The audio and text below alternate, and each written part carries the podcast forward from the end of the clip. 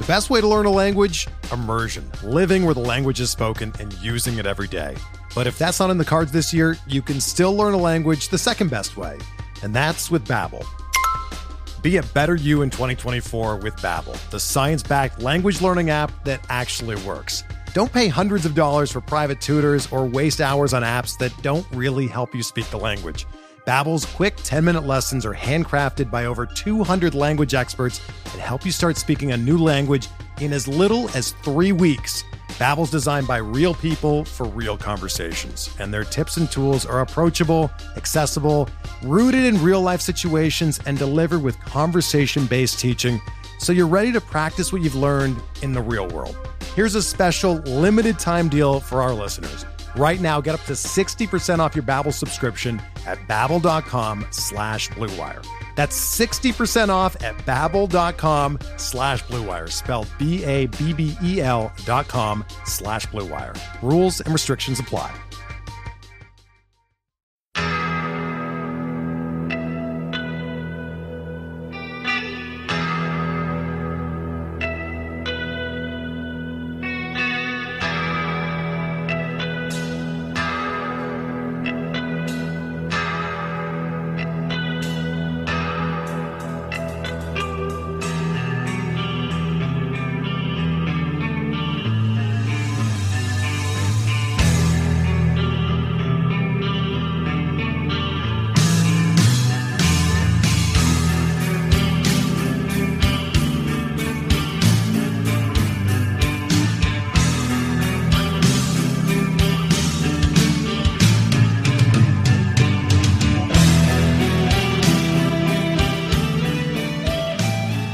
And welcome back, everybody, to another episode of Bub on the Bloom, episode twenty-three.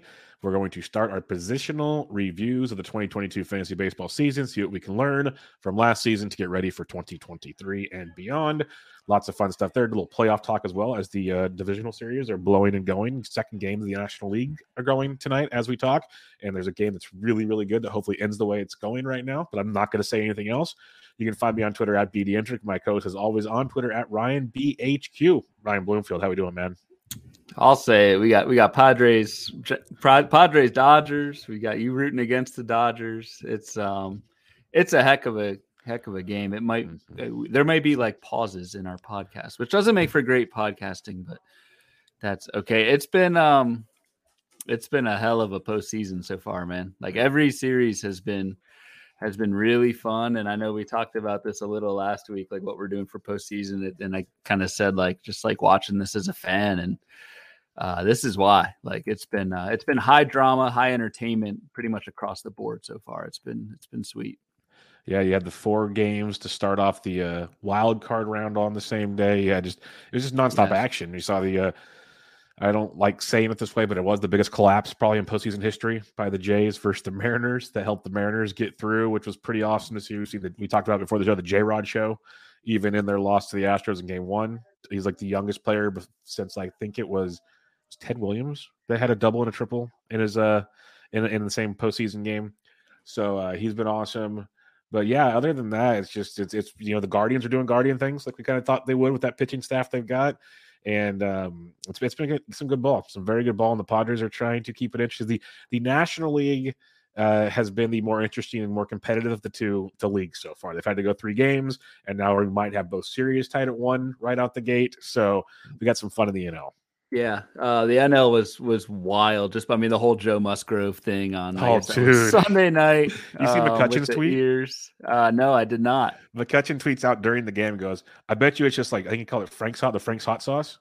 He's all, yeah. I bet you it's just Frank's hot sauce. All the a lot of pitchers do it to keep themselves alert on the mound. It has nothing to do with stickiness of the pitch. It just keeps them like alert because it's so hot on their ears. So they'll hit their ears and like rub them close to their eyes and stuff to keep them going. It's like a modern day Adderall or something. Yeah, that's insane. I'm like, I might try that at first pitch because that's going to be like a three a day time. just yeah. nonstop thing. So because Austin, Austin Riley was talking about it on the Chris Rose rotation. He's like, funny. he's like, I don't know what it was because he was playing. He's like, I don't know what it was, but I've seen pitchers do it, and I think it's the craziest thing in the world. I want nothing to do with anything hot near my hands that might go somewhere else. He's like, I'm not doing yeah. it.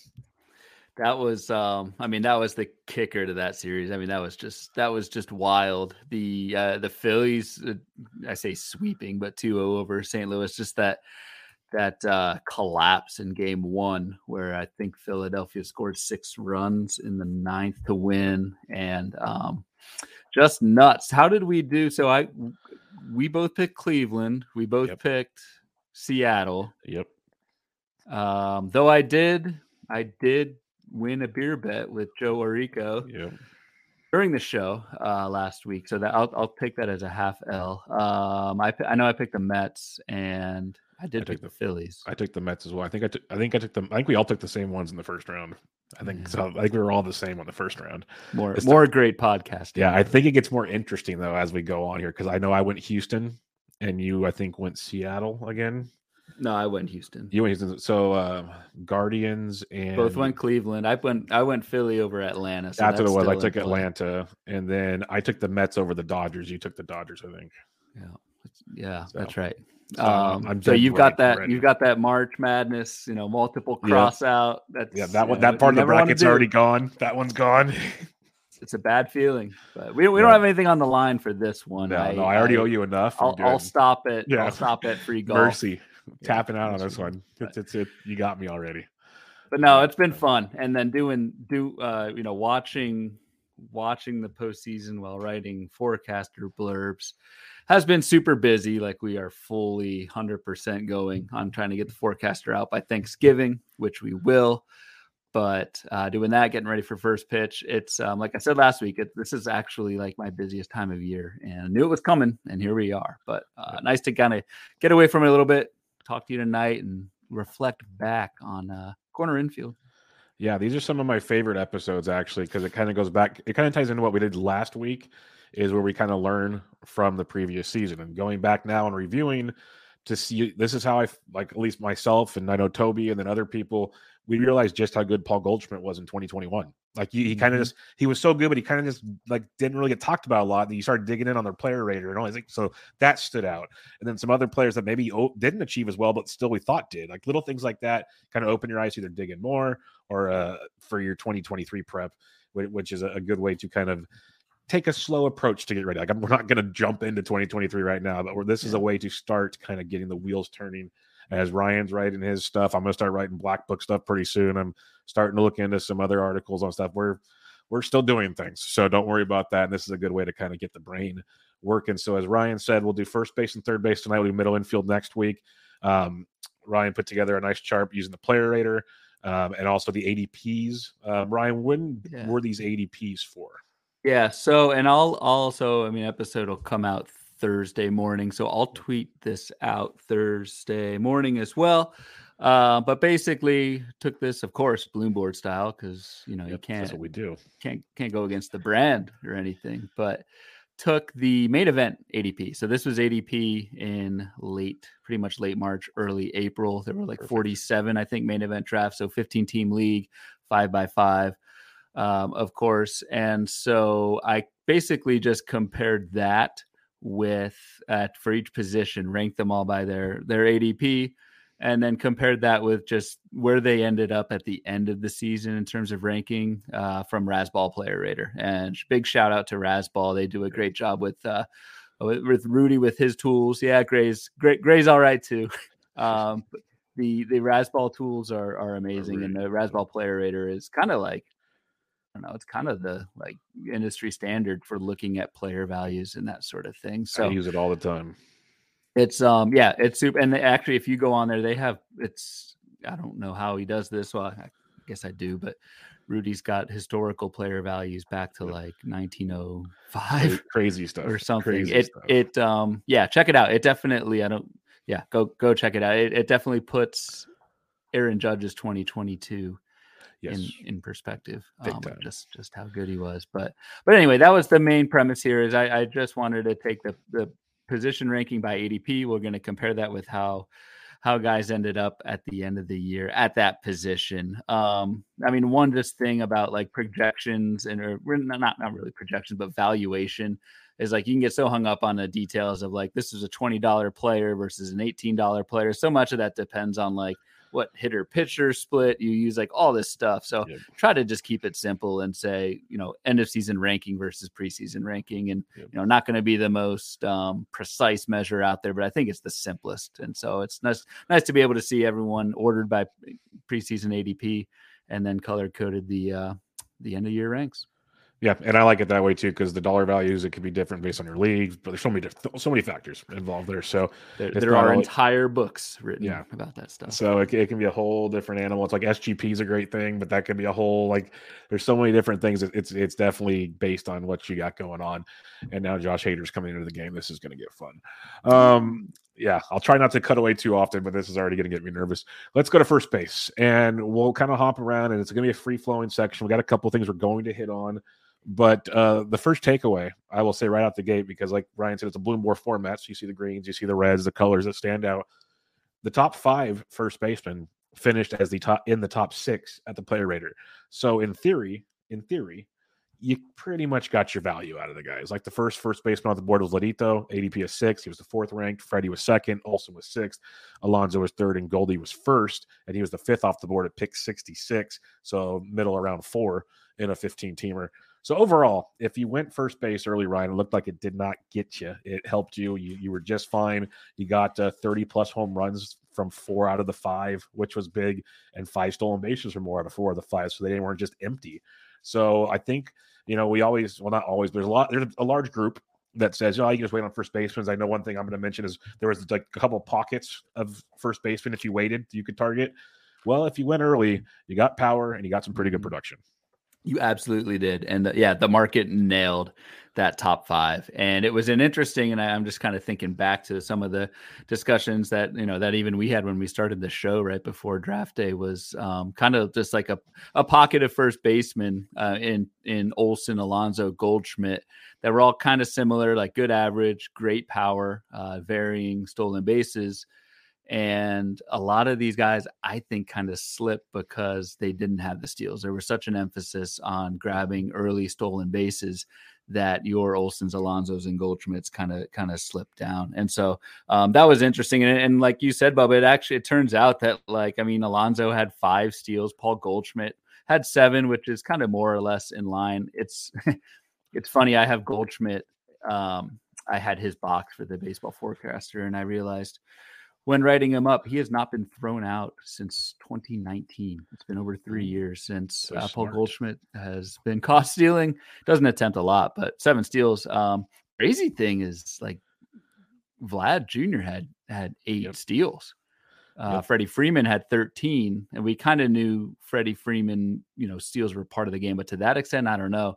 Vlad definitely not. I mean, that was there was a whole, you know, Twitter back and forth all draft season that if you were starting with with Vlad, you're putting yourself at a total pit in stolen bases. And well, real quick, I don't, I don't mean to cut you off, but oh, all of his steal, all of his steals were in the second half too. Were they? So I don't know. Wow. I don't know what changed. Because I remember hearing something. I just looked it up right now. All eight steals were in the second half of the season. So that's wild. That's something to keep. That's something that I don't know if like a beat writer could kind of look into that a bit, or there's got to be some philosophy that changed, a health thing that changed. I don't know, but why would you go from zero to eight? That's like a, that's a large jump for a big boy. Yep. Yeah. The other like just kind of interesting thing here too is like so Vlad ended up so he was like the sixth overall pick. Um, so you didn't obviously didn't get full value there, but Didn't obviously didn't sink your season. two seventy-four batting average, thirty-two homers, eight steals. I had I mentioned this before um, on the show. Drafted Matt Olson in the late third round of my main event, so pretty much right at A D P, like forty-four. Got me two forty, thirty-four homers. Like guys that didn't kind of early round picks that didn't re- fully return the value, but that's not something you can always expect from your early round guys. You just you don't want to avoid those landmines, and yeah, uh, I just want them to crush you. That's it. Exactly. And uh, yeah, the market, like you said, just kind of nailed it. Five out of the, you know, the top five all finished in the top six, which is um, pretty impressive, which is crazy. Yeah. And I, I'm not gonna, we're not doing third base yet, but I just looked to the right and I'm like, market nailed that one too. It's, um, it's like, it's like, wow, God, these people know what they're doing. The yes, market actually like, is like smart. Efficient. This game is very hard. That's what, yeah, it's just, just, yeah, it sums up how difficult this game is, because then there's the landmines in the middle when you think you can, like, take a value, and it just destroys everything. Um, kind of goes back to one of my L's last week. But uh, when you jump down after the big five that we just mentioned, you got Abreu at pick ninety-seven, Hoskins at one eighteen, and Cron at one twenty-eight. Uh, Abreu was kind of in a, a world of his own, still finished eleventh, did very well, three oh four fifteen. The power wasn't quite what it was. I don't know if it's maybe the age, just kind of a down season, but the average was still there. But then you had that, that grouping of, like, Hoskins, Cron, Bell, Walsh. That was like a big group. Even Votto you could throw into that mix. That was like the first pocket. Like I, I, I had two pockets. If I didn't go early, this was one of them. And obviously, for anybody that's paid attention to anything I do, I'm a, a, a Reese's Pieces guy. tenth on the player rater, which is huge. Cron was seventh. I would love it, and I bet you Rudy's got a way to do it. I'd love to compare his home versus road player rater, because his road numbers were atrocious this year. Yep. So that's an interesting one there with C J Cron. But then, you know, Muncy was disappointing. Bell was okay. Cronenworth actually produced, I think, a lot better rater-wise than people think, with seventeen homers and three stolen bases. And then you had, like, your Mount Castles of the world, but Votto crushed you. Jared Walsh crushed you. Oh. Max Muncy crushed you in that range. So you still have a bunch of really good players here, but, you know, from seven, six to, like, fourteen, you're starting to find some landmines that are starting to make this a little more interesting for you. Yeah, it really started to fall apart if you waited on first base until, like, maybe the ninth, tenth round of fifteen-teamers, so starting around that Max Muncy um, area, um, because there were there were Muncy included, but like you said, Walsh, Votto, uh, there were a lot of landmines, landmines in that spot. I do remember talking a lot about, and, and you, you mentioned, Bubba, you mentioned Rhys Hoskins, like, you could kind of get similar production from that tier of Hoskins, Cron, Abreu at a cheaper cost than your Olsen, Alonso, Goldschmidt. That kind of worked. Like, from a batting average standpoint, Rhys Hoskins hit two forty-six, Cron two fifty-seven, um, a little bit lower than kind of that, that upper cohort, but in terms of homers, gave you thirty and twenty-nine home runs respectively. So like that part kind of worked. You didn't get the kind of full fledged production that you would have out of a Freeman, Alonso, Goldschmidt, but you still hit pretty well if you went Hoskins or Cron. So that was, um, that was interesting. You mentioned Abreu, and I think it was, uh, I think it was Scott Genstad who, who tweeted this out, um, and to kind of build on your, Bubba, your Vlad second half thing.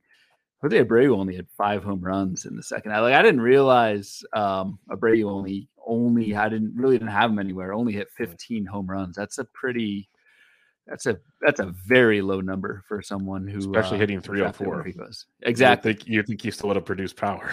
Yeah, but I mean, still ended up eighty-five runs, seventy-five R B I. Like, he was fine, but just interesting that uh, only fifteen. That's one of the deeper dive. I know we don't, don't want to get too far into twenty twenty-three, but like what drove Definitely that? What drove that power outage? Was that fluky or was that? Uh, well, and it, that it, it, it's interesting though, because like he, he, if you look like, like you said, the player rater and whatnot, he didn't kill you, but at the same time, I think he did kill people just for the fact that fifteen homers, you were drafting him probably for thirty plus. And so your whole, like, for people like yourself or myself and others that kind of like keep a running chart while you're drafting to keep track of your stats, fifteen home runs is a big amount. Like, that's a large chunk when you're starting to like look at, you know, projections and everything. And it's like I, I said the story two years ago. I, I went all in on Christian Walker because I wanted the thirty plus homers, and he got me like eleven. And that's just destroys the rest of your entire strategy. Just went down the drain basically. So that's where I think that Abreu might have, because you're not going to sit him. So that right. makes it a real yep. tricky one right there. there. The uh, so speaking of, and I know we're kind of going on, going all around, but speaking of Christian Walker, so yeah. we mentioned that top five all finishing in the top six end of season at first base. Christian Walker is the one who, again, according to the player rater, finished fifth overall among first basemen with uh, those thirty-six home runs and two forty-two batting average. Like that was, and that was at an A D P of three sixty-nine. He was, Christian Walker was the twenty-ninth first baseman off the board in main event drafts. And that is just awesome. That's free value that you had all season long. And Christian Walker uh, definitely came through number five overall. When you can get that at around a four hundred A D P, that's uh, those are the types of picks that can win you leagues if you get enough of them. Yeah, and he was a guy I know that we talked about, I think, around the midway point of the season. If you looked like at all of his X stats and his hard hit, all of his advanced metrics, he was like quote unquote underachieving.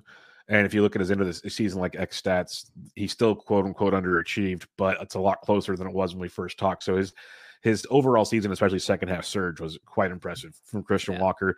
So I'm really looking forward to seeing, like, okay, you mentioned his A D P this past year. How much does he jump? Does he like get overvalued now? And now it becomes like a, a whole other conversation. So that will be something definitely fun to look at, as you mentioned, uh, going forward. Uh, some other guys in the mid rounds that did well, Ty France, and he was injured for a bit too, which is crazy, with two seventy-six, twenty home runs, fifteenth on the player rater. Anthony Rizzo, even though he hit two twenty-four, the thirty-two home runs and six steals, had yeah. him at twelve. But uh, there's a pocket. Like after Rizzo, there's Vogt, Dahlback, Mancini, Gurriel, Scope, oh. and Torkelson. A lot of red. A lot of red. Knock on wood, Scope was the one that I was in on there. Nothing else, thank goodness.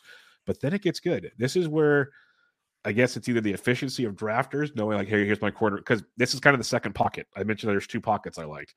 Nathaniel Lowe, ninth overall, hitting three oh two with twenty-seven home runs.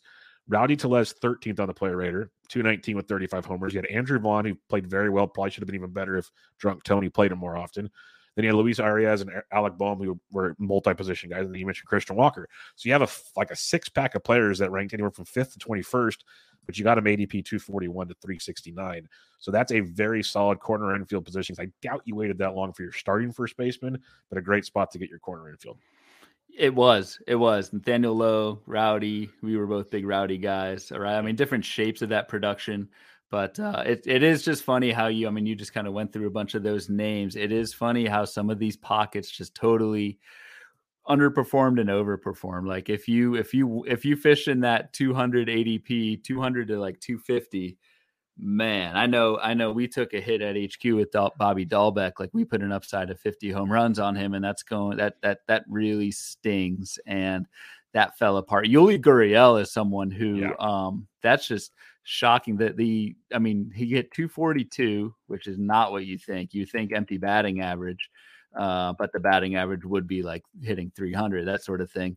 Hit two forty-two, had eight steals in his age thirty-eight season, I think, yet still finished thirty-one overall for first base. So didn't really get you anything of what you were planning for. So, um, just interesting to see like the the ups of Ty France and Anthony Rizzo right before pick two hundred, yeah. and then the depths of that group around two hundred, and then it goes back up again in the three hundreds with uh, with Telez and Boehm and Walker and all those guys. Yeah, and then if you just if you still waited and were taking darts, there wasn't a ton. Like Seth Brown was twentieth, hitting two thirty, twenty-five homers, eleven steals. And that was with like a quiet, feels like September. He really was surging for a bit and kind of quieted down. And then Brandon Drury, we all know the season he had eighth on the player rater in two sixty-three with twenty-eight and two. But pretty much after Christian Walker, the twenty-ninth first baseman off the board, pretty slim pickings. So I guess like the moral of the story, again, fifteen-team league, is if you're going to go two, probably go early. And overall, just take one early is what I'm seeing so far. Now, that's easier said than done. A lot of things have to play out. We kind of talked about it last week. Do you take your pitchers, this, that, and the other? But first base, like you said, the market, they nailed this. They nailed it in a big way. Besides, like, that other pocket, it was mainly up top is where most of your damage was done. Yep. And it'll be interesting to see. So, yes, like those top performers who did well, will that A D P will just, I think, go up because – well, a couple of things. Um, you have one more year, that consistency, that track record to kind of get there. But now there's this, I don't know, want to say narrative, but with the rule change, with this thought that stolen bases might be easier to grab now, I do wonder if there will be a more, a higher emphasis on these quote unquote four category guys. And I, I should probably say four and a half category for some of these guys, like, like Freeman, Alonso, Goldschmidt, um, and I don't even know Vlad, but eight eight steals second half is just nuts. Yeah. But um, I, you you are going to have to pay a premium for for that reason. I think folks are going to believe that you can get steals a little bit later, and thus these kind of power and average bats are going to get pushed up. First base is still just kind of taking a step back and taking the macro. It's still a stolen base wasteland desert. Yeah. Um, Freddie Freeman, I think, led the position with thirteen steals. You mentioned Seth Brown with eleven, and like Vlad, Vlad and Yuli Gurriel tied for like insane. Third. Um, yeah. There's a bar bet for you. Yeah, exactly. Um, so that, that part of it doesn't really change. A lot of power, depending, you know, not many, not, not much speed. Too. Yep, exactly. And, uh, And I, I think what separates the top from those middle tiers is just is that batting average and all the counting stats that come with it. There are so many first basemen um, who have that power, but not the B A. And uh, yeah. those are almost kind of a dime a dozen later on. Yeah, outside of like your Lowe's and your Telez's and your Walkers, a couple twenty home run guys, but otherwise it's pretty much like fifteen and above if you want twenty plus homers. It's really interesting looking at the position as a whole. It's, uh, you know, it used to be the position you just wait on. There's so many guys, you get all the power. There's this, that, and the other, and still a lot of good players. And some of these guys that had down years obviously could flip next year, but uh, there's uh, some very interesting takeaways by looking at this chart that I'm hoping people enjoy when it comes out there to on Thursday. Uh, before we go to third base, a couple just kind of fun questions here. Um, when you were drafted, if you can think back to your early draft season, who were some of the most targeted players at first base you were drafting, like your most common picks for the good or the bad, either way? Uh, the good or the bad. Um, actually got them both on the same team in labor. So that would be Mister Mister Telez, which was a hit for sure. Um, didn't I thought he had a higher bat. He only hit two nineteen. Okay. Like, I feel real like quick, he... I wanted I wanted to tell you this because I talked about it on the Fantrax tool shed on Sunday night. He's a guy hit two nineteen, but two fifty-two X B A, four seventy-nine X slug, three forty-nine X woba, highest barrel percentages of his career, second best hard hit rate of his career, um, second best max E V. There's something to dig into there for sure. That's that's interesting, and played pretty much full time against lefties. I mean, that was the big thing too with Telez going into the season was, are you are you paying for a platoon bat? But they did give Telez uh, one hundred fifteen at bats. Only had four homers with a two oh nine batting average in those one hundred fifteen at bats against lefties, but a three thirteen O B P. Like, Telez got on base and was at least playable against lefties. So that was um, interesting. And yeah, Joey Votto was another target of mine. I, this, we talked about this last week on the, on the L show, L show. So I will not rehash uh, my misery with that pick. Just, just thought a Hall of Fame player could, could, one more time. could, could keep that going one more time with the change in approach, and got burned really badly. Yeah. Rhys Hoskins was one I was all over. So that paid out well this time around. And I'm all in on him. I'm still in on the guy. I don't see why not, but uh, I like Rhys's pieces a lot still. Uh, I mentioned Jonathan Scope. That was one that I missed tremendously on, but I was also like the Nathaniel Lowe and Rowdy Telez's. I was didn't have a ton, but I was looking at both of those guys in that pocket, that second pocket, if I didn't go Scope. So a lot of Hoskins and Scope is where that went, though. So some good and some bad. Uh, which was the biggest regret of not drafting? I know there's always Captain Hindsight stuff, but even you probably knew it when you left your draft rooms at times, like, man, I really wish I would have taken a chance on this guy or whatever. And then to watch it like unfold the way it did, you're just like, ah, yeah, I should have done that. So who was the guy at first base for you? Um, so I, I, I talked about last week about sometimes I don't follow my own advice. Sometimes that's, most of the time that's not intentional, but I wrote up Pete Alonso last year in the Forecaster. And I said, his, his ceiling is all, I concluded his ceiling is already sky high. Think twenty nineteen plus a few more hits. And in twenty nineteen, Pete Alonso hit fifty-three home runs and hit two sixty. That's pretty good. Um, so I said, think twenty nineteen plus a few more hits. And then uh, the floor is catching up as his track record grows, and kind of nailed that in terms of the Forecaster. Uh, but Forecaster correct boxes are not a, a fantasy category. And so Pete Alonso is someone I regret drafting or regret not drafting, even though I was high on him. And I, I, I think the big reason for that, I mentioned it before, was just, I was so focused on getting speed, or that was like the fourth round where I was starting to maybe look at, I know in the main event, I took Sandy Alcantara in the, in the early fourth, I was starting to look at that first pitcher. And it was just that, I guess, point in the draft where Alonso just didn't fall to me, but, um, it's kind of nuts, man. Like, I mean, dude had one hundred thirty-one R B I, ninety-five that's runs. That's game-changing. Like, game that's changing. Just, yep. And that doesn't get, like, brought up that much. We nope. usually just talk about batting average and homers. But, man, those counting stats with Alonso, he, um, God, he crushed it. Crushed it in a big way. Yeah, uh, Alonso was mine as well, but I'll go to a, my second one since you went Pete Alonso, and that's just the guy I just I can never get right. Um, Freddie Freeman. I'll just go to the top. Freddie Freeman. Uh, I, the batting average, I didn't expect three twenty-five. I don't think anybody did, but the thirteen steals was tremendous. He and, and I think next year he's going to hit closer to thirty home runs, a little more comfortable in L A. So yeah, that's when I got definitely wrong. I was like a full fade on Freddie. I'm like, why draft Freddie when you can get Olsen or Goldie or something later? And then and again, I was just like, screw it. I'm just going to wait and get Rhys Hoskins, which again didn't suck. But, yeah. you know, the the R B Is of Alonso, as you mentioned, the batting average and steal combination that Freddie Freeman added at the position, that that's pretty tremendous to uh, to alter things as you go on through your draft. And you look back at that quite a bit. Absolutely. All right, let's go to third base. And like I said, when I glanced over here, we thought first base was done right. Third base might be more impressive out the gate. The top uh, seven drafted players, J-Ram, Devers, Machado, Witt Junior, Austin Riley, Arenado, and Bregman, top seven, all finished in the top eight in the Plas- Razzball player rater.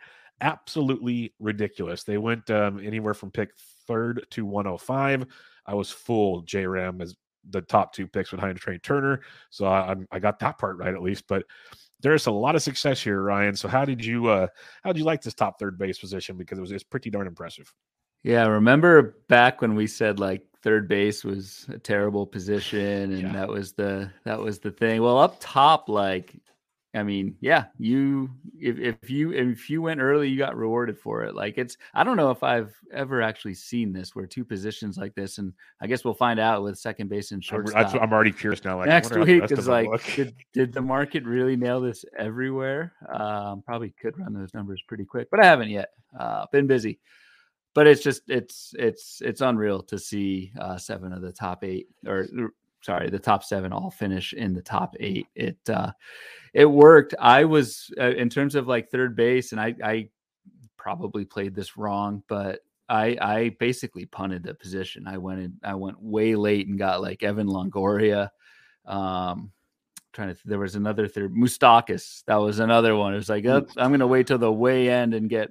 Yeah, Moustakas and Evan Longoria. So my strategy at third base did not work out at all because I didn't have much of, of J-Ram, didn't have any Devers, Machado, Witt, Riley, Arenado. Er, Riley was actually, we'll talk about, uh, kind of most targeted for good or bad, but he was one of my bigger fades. But um, again, well done to the market for uh, nailing that top seven. It's kind of nuts. Yeah, and you got J-Ram was first, Devers sixth in the Raider, Machado second, Bobby Witt fifth with his twenty homers and thirty stolen bases and two fifty-four, Riley third, Arenado fourth, Bregman eighth, Arenado fourth. Like you had the number one first baseman in Goldie and the number four third baseman in Arenado, two ninety-three, yeah. thirty homers and five stolen bases.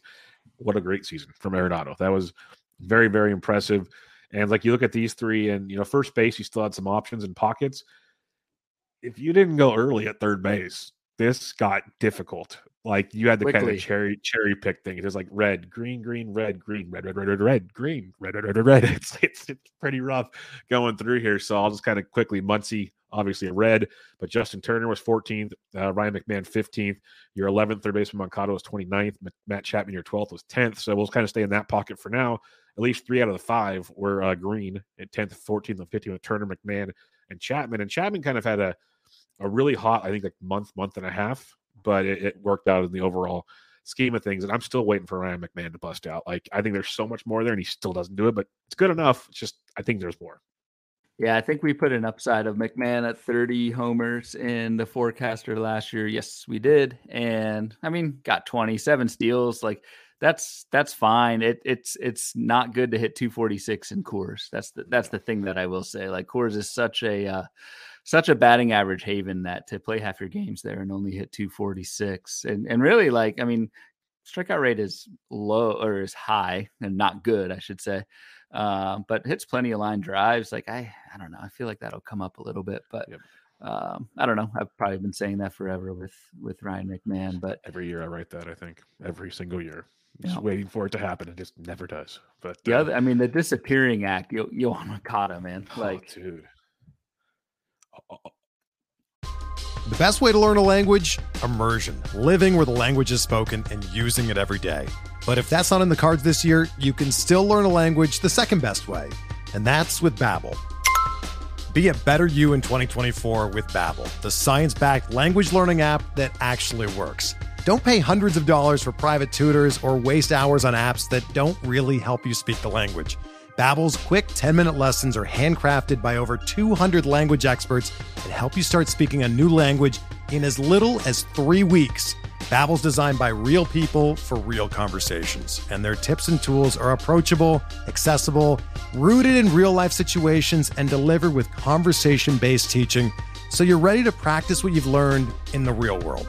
Here's a special limited-time deal for our listeners. Right now, get up to sixty percent off your Babbel subscription at babbel.com slash BlueWire.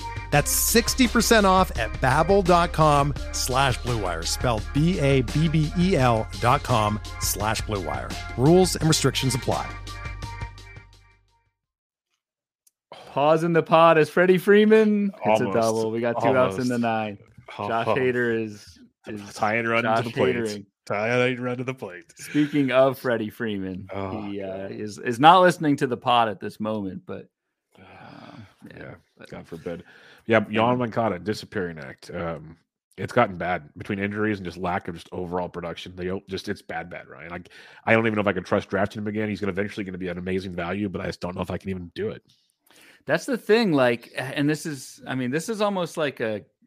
I don't know, like trying to think of a comp, like a Grady Sizemore or like type of type of career arc where like so good, so early, had the prospect pedigree. And then I don't know what's going on. Um, really the last three seasons, Yohan Moncada has done absolutely nothing. And still only, I mean, next year will be his age twenty-eight season. Like you can't really give up on the guy. He's going to be dirt cheap. Um, definitely not going to have the whatever one uh, fifty-eight A D P that he had last year, but man, it's just crazy how he has he has disappeared off the face. Yeah, one guy, uh, and, and I know I know we're we're Dodger focused here a little bit, but like I know we've talked about Muncy, like huge bust, but did turn it around. I know you're not the biggest Muncy guy, Bubba, um, with the strong finish, like hit two sixty-one in August, two fifty-nine in September, twelve home runs those last two months. Like, are you interested at all? Yeah, because you know what sucks is before the news came out about how bad his elbow was last season, I wrote up content saying I'm finally in on him. Like, I literally tweeted something out looking at his profile. Like, if you like consistency in your draft, like, why wouldn't you like thirty plus, thirty plus, thirty plus? Like, this, like, he just puts it out every year. Like, this is what he does. And I really think he was just too hurt this year. Like, it's the problem. So a full off season, I hope they do some. Like, they're not going to have surgery, though, so I don't know how I trust it. But seeing the development as the season went on, I think I'll be in next year because I'm thinking he might fall a bit, too. So I'll, I'll be intrigued on Muncy. Interesting. He loses uh, he loses first base eligibility, but he'll be. And this is something that, as we prep for twenty-three, like, A, got to know who's a free agent. Be what their new position eligibility, but Muncy will be second and third, so he actually loses first, but picks the up middle infield and corner infield. That's yeah, still pretty, pretty darn good, pretty darn good, pretty golden. Yeah, man, I keep looking like as you're talking, I just pulled up a bunch of Moncada stats, and it's just he's pretty much league average in everything, but he just does not produce. It's pretty wild looking at everything with him. So definitely, I got to look at farther as the uh, the off season goes on because it's the pedigree. So there, like you said. Um, but yeah, Muncy is a guy, like I was so close to doing it and then the news came out, so I backed off again, but there's something there that I'm hoping he, uh, he gets right. Um, going farther down, like D J LeMahieu's not even playing in the A L D S. Josh Donaldson, that was a big failure of mine, taking that L in a heartbeat right now. Um, Eduardo Escobar, Bobby Dahlbeck, but then you have Eugenio Suarez. We went red, red, red, red, green, ninth on the player rater, two thirty-six, thirty-one homers, no stolen bases. I mentioned on the Fantrax pod that, uh, great O B P numbers as well. Phenomenal O B P numbers. I had him in Tout Wars all season. I drafted him in Tout Wars, so that worked out pretty well. Like, phenomenal O B P guy. But um, it's one of those things, Ryan, like, we've seen this from Mayo Henry before. None of us expected it in Seattle because he left Great American Small Park. Like, do we buy back in on this for next year? Because I'm not paying for helium, but if he still goes late, like we saw this past year, he went at pick, um, where'd he go here? At two thirty-nine. If you waited on third base, Ryan, like you did, is this a guy you'd be willing to take a chance on? Uh, I mean, it, the the price, and I hate saying depends on the price, but like this Dodgers is lost. The, this is the same. Yeah, five three. Hader locks it up. So yep. Bubba same. Just got a little bit happier. So the, yep. the second half of the pod, he'll be he'll, he'll be pretty joyous, a little on edge.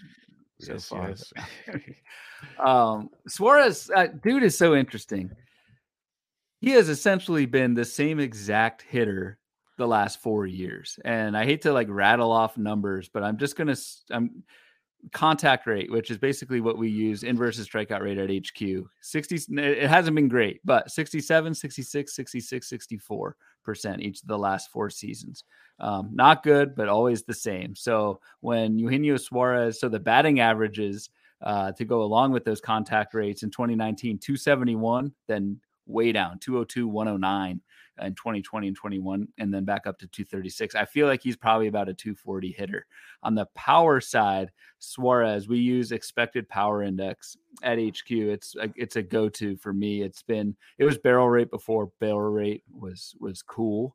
Um, one forty-five, one forty-seven, one thirty-two, one forty-nine. League average for that number, for that metric, is one hundred every year. So um, Suarez has been elite power, consistently elite power, and home run totals in those uh, seasons. I know twenty twenty, you know, fifteen homers, you prorate that out, forty-nine back in twenty nineteen, then thirty-one, thirty-one each of the last two seasons. So like, this is, I mean, Eugenio Suarez, you're getting two forty, thirty home runs with a good amount of, of R B I um, and, and a pretty good lineup if he's, if he's in Seattle next year. So um, long way of saying, like, this is always, this has been the same core person with the strikeouts, but with the power, the results, and thus the A D P has fluctuated a lot. It's going to be a little bit pricier next next year, so I'm not sure I'll be in, but um, plan for two forty, thirty home runs, and and see where that see where that rates out projection wise next season. And, you know, honestly, if you can pencil it in where he's getting drafted, that's amazing, because usually most people getting drafted there is like a lot of question marks involved. If I can like put in those numbers, that's a pretty nice uh, little uh, saving grace to put through there. Again, these are um, off-season podcasts. We'll deviate once in a while. I'm just throwing this out there. Turn the Zozo on. Tom Kim's caddy has a Padres hat on. I thought that was entertaining. He's not he's not going like the Titleist logo. He's wearing the Padres hat. So that stood out like a sore thumb right up the, the gate. Popularity to, grows. Yeah, I just had to throw it out there. He's like, you know, most caddies wear the free, you know, Titleist hats or whatever. Nope, he's wearing an M L B San Diego Padres fitted hat. So that's what he's rolling with. Postseason baseball, baby. That's um, awesome. All right. Um, actually, all one right. guy one guy you brought up, I want to, I, I want to, not, not to rub it in your face, but you no, said Josh you took Donaldson. The L with Donaldson. Like, yeah. I would, I, the, the interesting thing for me with Donaldson was, like, I wouldn't have been surprised at all to say at the end of the season, he hit two sixty-one with twelve homers and finished, what Razzball says, twenty-fourth overall at the position. I wouldn't have been surprised at all about that, but I would have thought it's because he only got like two hundred at bats. Exactly. So exactly. Just, just interesting that he played not the whole season, but good. A lot of it. And, um, and only only put that together. Like, I'm sure your thought was, I'm willing to take some some injury risk to bet on the skills on a per game basis. Yeah, because like you look at uh, the, the deeper numbers outside of like a massive injury season, it's like twenty-five to thirty plus home runs every single season. Like with a decent batting average, like you can kind of just pencil certain things in, kind of like Eugenio Suarez at a point, and it's just like that did not happen. So that was a tricky one as well. After that, um, Heimer Candelario was twenty-eighth on the Play Rater. I was all in on Heimer, so that one really stung, and he had Luis Arias, Nicky Lopez, Harry Sung Kim, all struggled. A couple green spots here. Josh Rojas, two sixty-nine, nine home runs and twenty-three stolen bases, and I think there's more power there. So that's uh, an interesting one going forward. Luis Arias, obviously, three sixteen with eight home runs and four stolen bases. Those are your thirteenth and twelfth on the Player Rater. You got anything on those green guys or some of the red ones I mentioned? Yeah, I I don't know what you think about uh, Luis Arias. Like, I just never can draft him because I can't trust him. Yes. Stuff. It's so yeah. Tough. Like I'm this. No, I'm the same exact way. It's and like, like the Steven Kwan in the infield. I just can't do it. don't don't hate on don't hate on old Kwan. Just because I picked him a couple weeks and uh, weekends in our in our game and took him free golf because of it. Um, you, don't, you don't need to hold that grudge. That was ridiculous. Like the, that's a that might go down to the history books of the Blo- Bubba the Bloom don't, games right there. Don't, that weekend. Don't. Don't don't hate on on Kwan. Um, instead, of, instead of throwing f bombs that way we golf, I'll yell Kwan. Yeah, exactly, exactly. Um, but yeah, I can't really roster Arias either. Like from a valuation standpoint, it looks great. Like the twelfth uh, overall for third base, all because of that three sixteen batting average. And it, I shouldn't say all because of that, eighty-eight runs too. Like that's something we don't talk about that, that, that does happen. So I hate to, I don't want to call him a one category guy. He's pretty much a two category guy, but I just, I really struggle to get eight home runs and four steals over a full season from somebody like that. So um, I'm still probably like totally off of Luis Arias just because I don't see any real upside in those counting stats. Uh, he's just a hard roster. He's someone who I feel like because of batting average, the valuation will always look good. But from a roster construction standpoint, like it's it's it's tough. You need to like almost neutralize that with like a like a Nicky Lopez and Joey Gallo or something. And you know what happens when when those two start messing with your team. Yeah. Yeah, you start taking way too many chances when you take guys like that. Yeah. Um, the other only green guys we got down here, you have Alec Boehm finished eleventh, hitting two eighty, thirteen homers, two stolen bases. Patrick Wisdom was a hint of green at sixteenth, two oh seven, twenty-five homers, eight stolen bases. He was the twenty-ninth third baseman off the board at three seventy-eight. Then Brandon Drury, the final third baseman yes. that was not drafted. He is number seven overall. So he is number eight at first base, seven at third base. I don't think I'll be drafting him anywhere in twenty twenty-three, but we'll wait and see there. But, um, again, if you just look at these boards, Ryan, if you didn't take one early, it was a rough sledding to get it done at the third base position. Yeah, I mean, kind of, I mean, the same same general, like, theme of first base is you've got to – and that and that'll be the theme going into twenty twenty-three is you've got a rock-solid kind of tier one, tier one A for both of these positions. And the middle just seems completely hollow for me. Um I, I don't know. Like Josh Rojas is, is an interesting one, Bubba, that you mentioned. Like, cause I, I also see that power ticking up and I, I was just surprised at the twenty-three stolen bases. Like Josh Rojas was, he was cut in, I know a lot of twelve teamers. He wasn't drafted in a lot. He was injured for like the first month and a half or something. Yeah, that's right. And that's right. And in June he hit two sixteen with one home run. Um, so like patience wore thin with Josh Rojas and second half, man, hit two sixty-six, eighteen steals, five homers. Um, pretty impressive stuff. Yeah. Pretty, pretty solid for sure. We'll do some of the same stuff we did at the first base position. Now, who are your most targeted for good or bad at third base? Um, God, most targeted. I, so I, I mentioned Longoria and Moustakas, so I will ring myself through the mud again for that. Uh, did get Suarez on my main event team, just like you had in Tout, Bubba. So it was nice to just kind of plug that in and go. Um, another target, and this is going to sound bad now, but this was a multi-position guy who was going to play every day and give, I thought at the time, modest five category production for basically free in drafts. And that was Josh Harrison. Yeah, um, just, just, yeah. I, I thought he, I thought he could even hit near the top of the order for the White Sox and, and, and, and rack up those counting stats. So Josh Harrison was a miss, got him in Tout for cheap. And, uh, I guess got what I paid for. Um, Justin Turner had always, always been a fan of Justin Turner. Um, had him, he was kind of one of the, if I went early ish on third base, that was one, but I, I did not shop in that, that first tier of third baseman. I got J-Ram, I think on one team only, just because I had like a top three pick and I thought he was, he was that good. Um, but didn't, didn't pretty much punted on third base and got burned for it myself. Yeah. J-Ram was my target if I could get there, like you said, but if I didn't get there, it was, I did like a lot of Ryan McMahon. That was a popular Josh Donaldson. That did not work out well. Uh, Heimer Condelario did not work out well. So third base was a, uh, if I didn't get J-Ram, it was probably a challenge for me a lot of the season because, um, yeah, did not end so well. Looking it's back in, at some of those guys, it's interesting. The power at third base looks a little bit more, looks a little deeper than at third or than at first. You've got a few more twenty home run guys. You've got like your Chapman, Escobar. You got Suarez later on down. Seems more top thirty-one.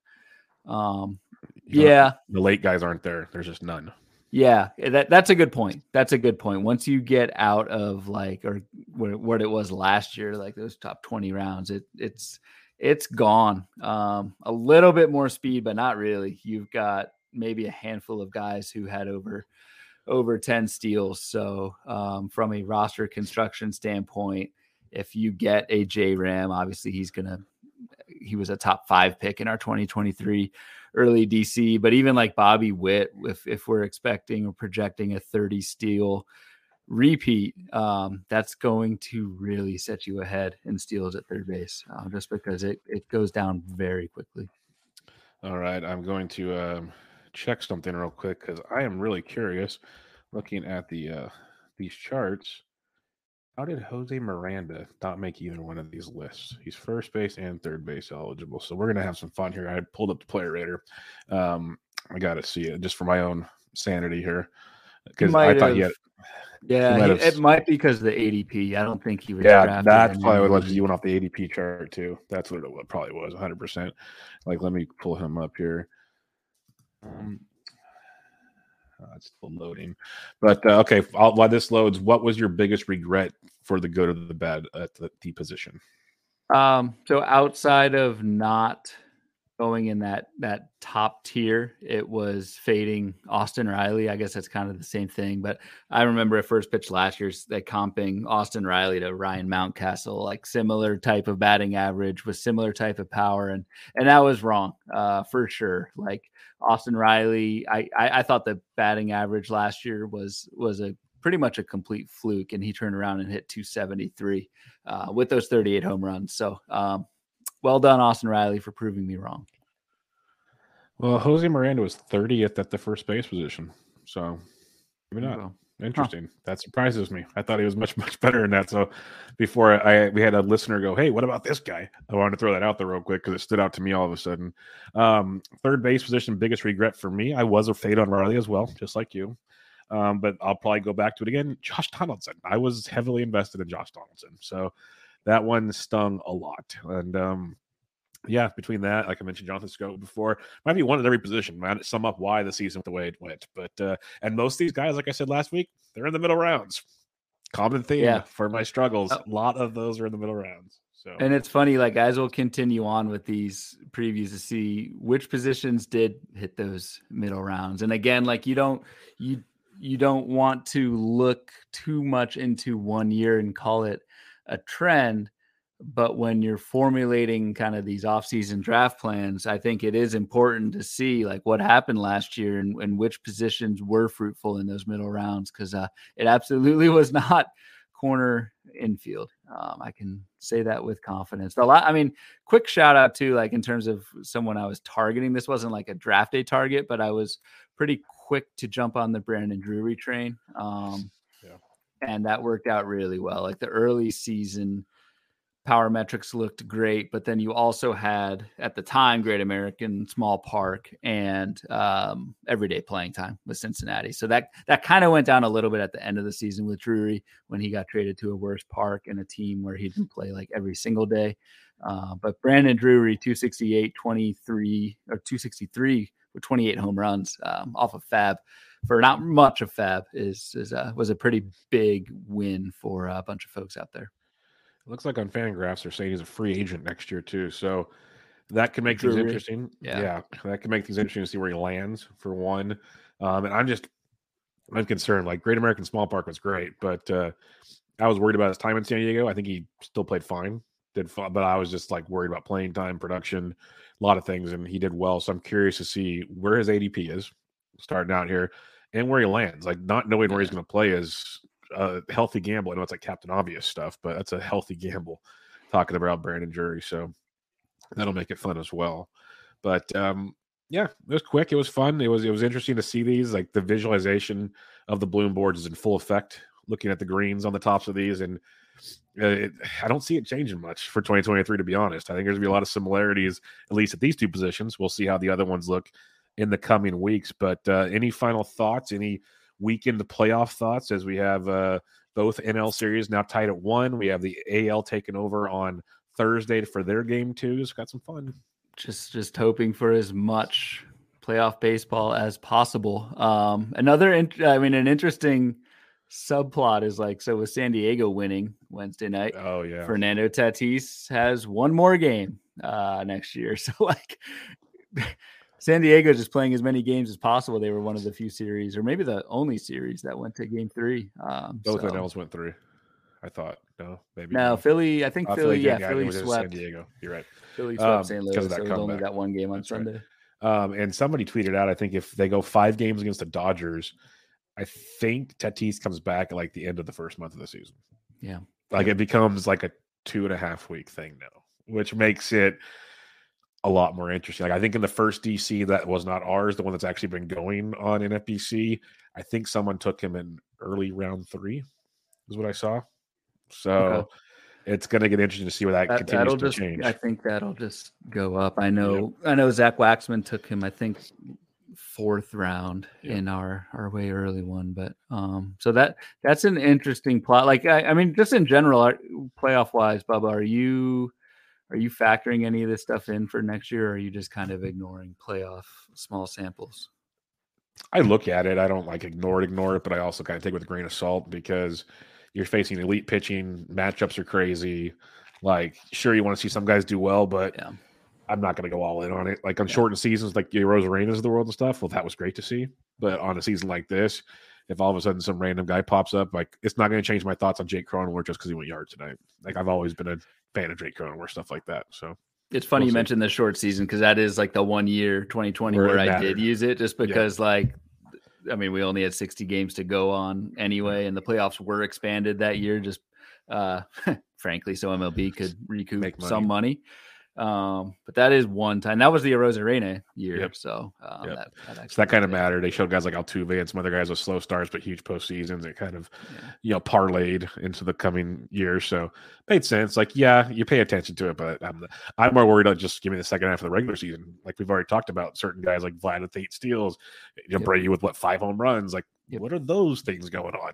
That seems a little more interesting to me. So I'd rather dig into that and, and see where we go. But um, I think we'll wrap it up there. We got some more fun coming for you guys next week. Second base, shortstops, and middle infield action. If you guys would like anything added to this, let us know. If you have any questions, let us know. We'll take care of all those things as well as we're just reviewing and having fun. Ryan's writing, writing, writing. So he's getting it going there. I'll have some stuff coming out for you pretty soon as well. But uh, until then, Ryan's on Twitter at Ryan B H Q. The written content at baseball h q dot com. I'm on Twitter at B D Entrick. Catch you guys next time.